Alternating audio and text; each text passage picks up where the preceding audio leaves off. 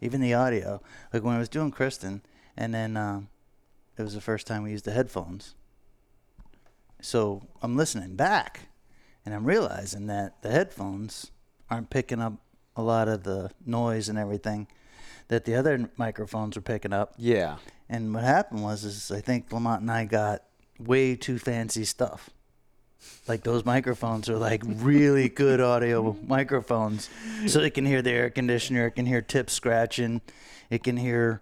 Well, I like it when it when it picks up like um, like when we're opening up beer bottles and stuff. Yeah. You know, like I wanted to hit, hear that, but I don't want it to hear the toilet in the background or whatever. You know what I mean? But Steven, I'm um, I got Steven Busaka with me today. You guys are uh, listening to the Real Guy podcast, and um, Steven and I are going to do something a little different today. We're going to start a uh, series. Um, probably, I think it's going to be like a ten part series. And what I wanted to do, Busaka, was um, talk about the philosophy, or at least my philosophy, um, of fishing, or different philosophies. You know, because I think everybody has a different philosophy of why they fish, or conservation, or how they look at things. So, philosophy isn't something that people actually, you know, usually talk about. But when you sit down like this, you can actually get into like real philosophy. You know what I mean? Yeah. Are you following me? I'm dude, I'm on board with you 100%. Do you think um you think sport fishing is more of a hobby or a sport? That's a good question. Is sport fishing more of a hobby or a sport? Right. To me, it's more of a hobby, and I'll tell you why. Why? When I think of sport fishing, so I'm I'm I think like offshore. So your marlin, your sailfish, wahoo, stuff like that. But usually, you know, mahi, they- they're all kind of encompassed in that in that area, but with sport fishing, it seems to me like they're actually keeping the majority of stuff that they're actually catching, which to me is more of a hobby than necessarily a sport. Now, game fishing, Hold on a second. Because they're because they're harvesting the fish. yeah, that, that's feel- just my opinion. You feel it's more of a hobby. I feel it's more of a hobby, and if you if if you're letting the fish go, you feel it's more sport. more of a sport. So That's a- I that's a- say game fishing, which is what you know I typically do. So snook, jacks, stuff like that. That to me is more sporty, I would say, than hobbyish. See, now that proves my point exactly. Everybody f- has a different philosophy or outlook on fishing. And like I don't think I don't first of all, it's called sport fishing. So, in my mind, that makes it a sport. Yeah, You know, I mean, if it if the term is called sport fishing, but more importantly, the reason I think it's a sport more than a hobby, if you actually are sport fishing, that um, you can practice and practice and practice and get better, and then you can raise the bar and put yourself at a higher level, and then once you achieve that, you can raise the bar and put yourself at a higher level. okay. And if you don't do that, there's no way to get to the higher levels in the sport. I see. And that's a good point. Where a lot of hobbies don't really work that way. Like, like for instance, I think like uh, you know these guys are like big into model making, cars, um, Boats. boats, but but they're big into and they and they're into you know they're making the model. It's not that they can't make their model bigger and better every time, but it's never it's always just it's model making. There's a there's an instruction list on how to put it together. You know what I mean? That to me is a hobby. See now, I'm actually going to contradict myself here now because now you've got me thinking. Well, you can't Another contradict reason- yourself. It's philosophy. You can Well, say yeah, anything. true. It's Yeah, kind of like true. economics. It's all you know in the eyes of So- a beholder. I actually, now that I'm thinking about it too, sport fishing. I could see it as a sport, and let me tell you why. Because when you think of sports, you think of teams. And people that sport fish, like let's say Marlin, for example, when you used to do the Marlin tournaments Right, that's a team in the of people. Bahamas, that's a team effort, Right. like a sport. Right. So it could be looked at as you could look at it both ways. But for me personally, my first thought was always To me, the sport fishing is a little bit more of a hobby, only because they're kind of keeping what they catch. Because to me, sportsmen like not necessarily sportsman like, but just it to me, I feel like it's more because they used to say to me, "I'm fishing to eat, not to play." You know, I had you know, like I had this series that I wanted to do. Yeah. And I I was going to I wrote down you know a bunch of different things um, that I thought you know was that you should bring up when you're talking about fishing philosophies. And if you look at uh, the last one that I wrote, I fishing only fish eat. eat. fishing for harvest or fishing to eat because a lot of people and we're going to do that in, a, in another series and that's why I wanted to make this you know multiple series Yeah. but um yeah there's a there's a there's a whole ideology out there that people just want to eat what they catch and the only reason they fish is to Is eat to eat. and that's that's one way of looking at it Mm-hmm.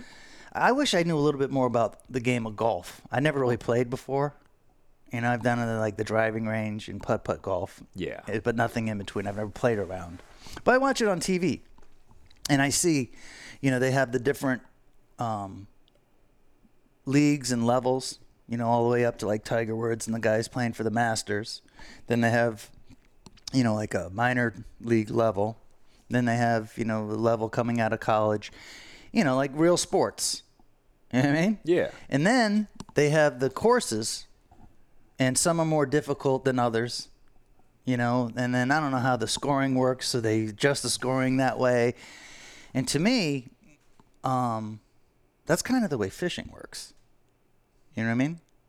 Like your evolution of an inshore fisherman, for instance, is okay. So you start off fishing for jacks and mackerels and ladyfish and things that you can like throw a jig at and you know a lure Maybe a piece of cut shrimp or piece something right like that. live shrimp or you know you know basic fundamental way of fishing and then you learn how to do that and then you get good at that and then you say well geez you know my favorite at all this is you know this little baby tarpon.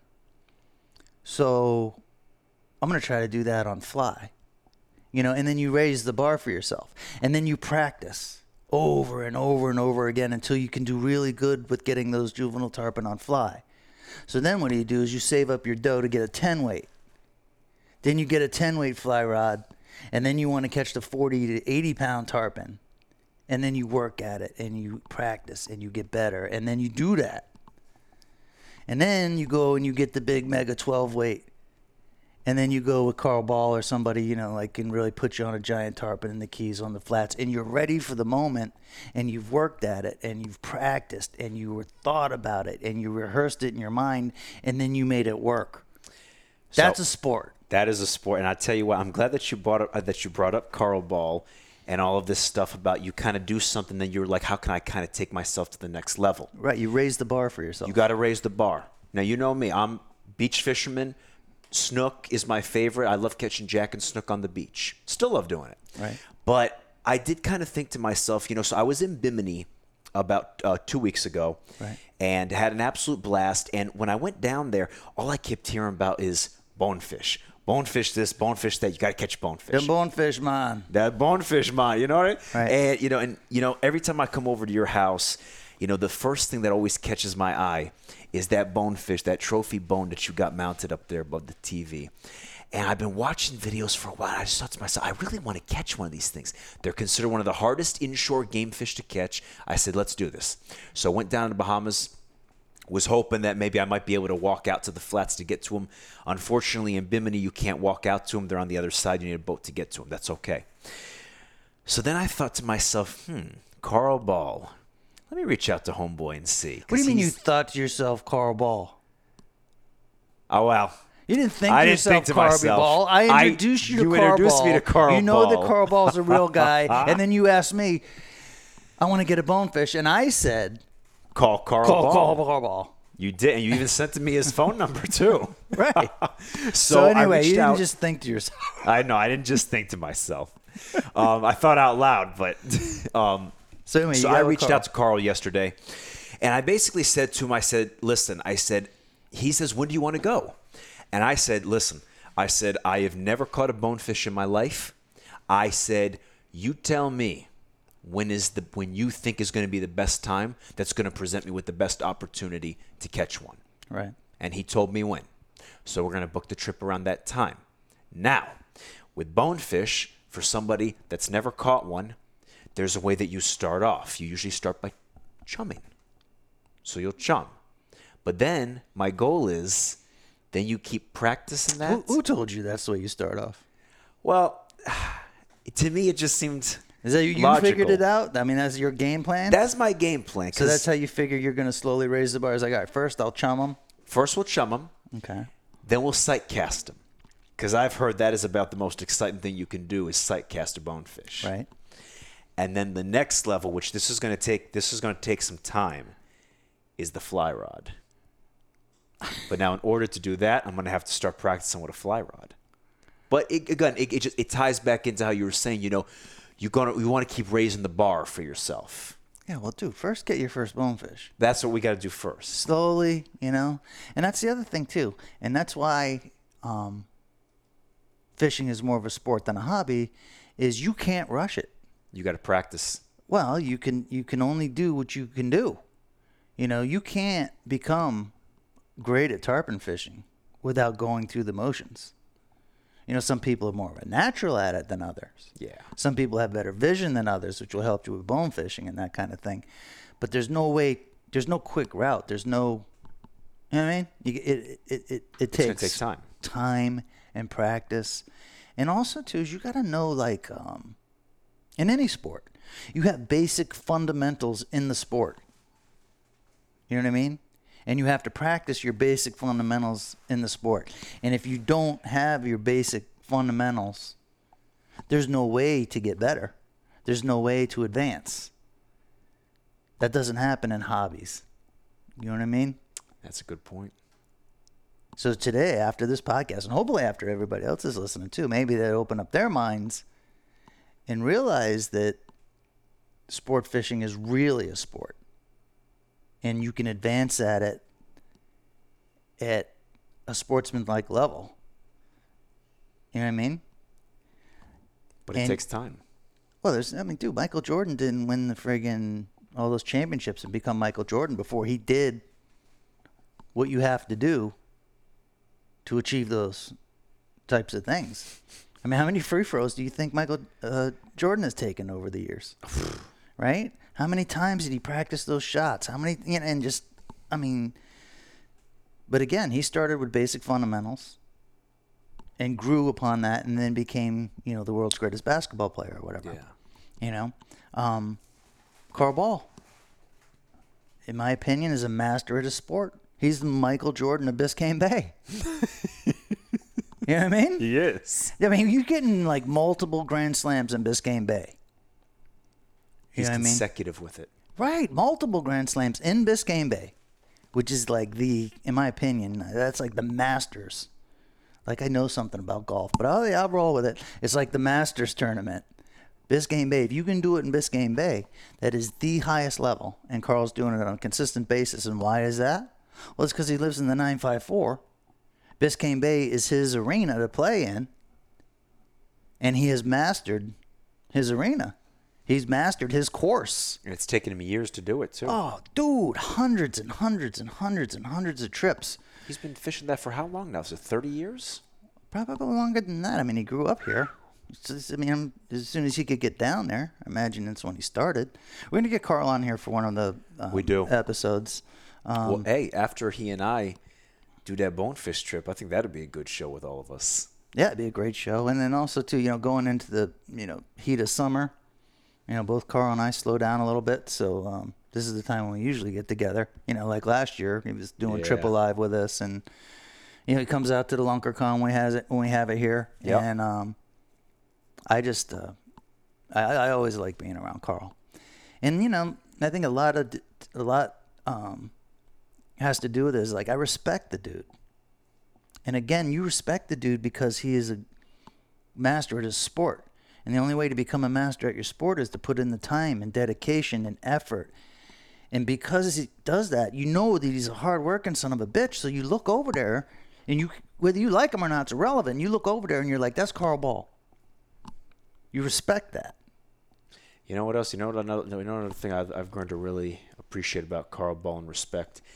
He is a master at what he does. Again, he is like the Michael Jordan of Biscayne Bay, Right. the Tiger Woods of whatever you want to call him.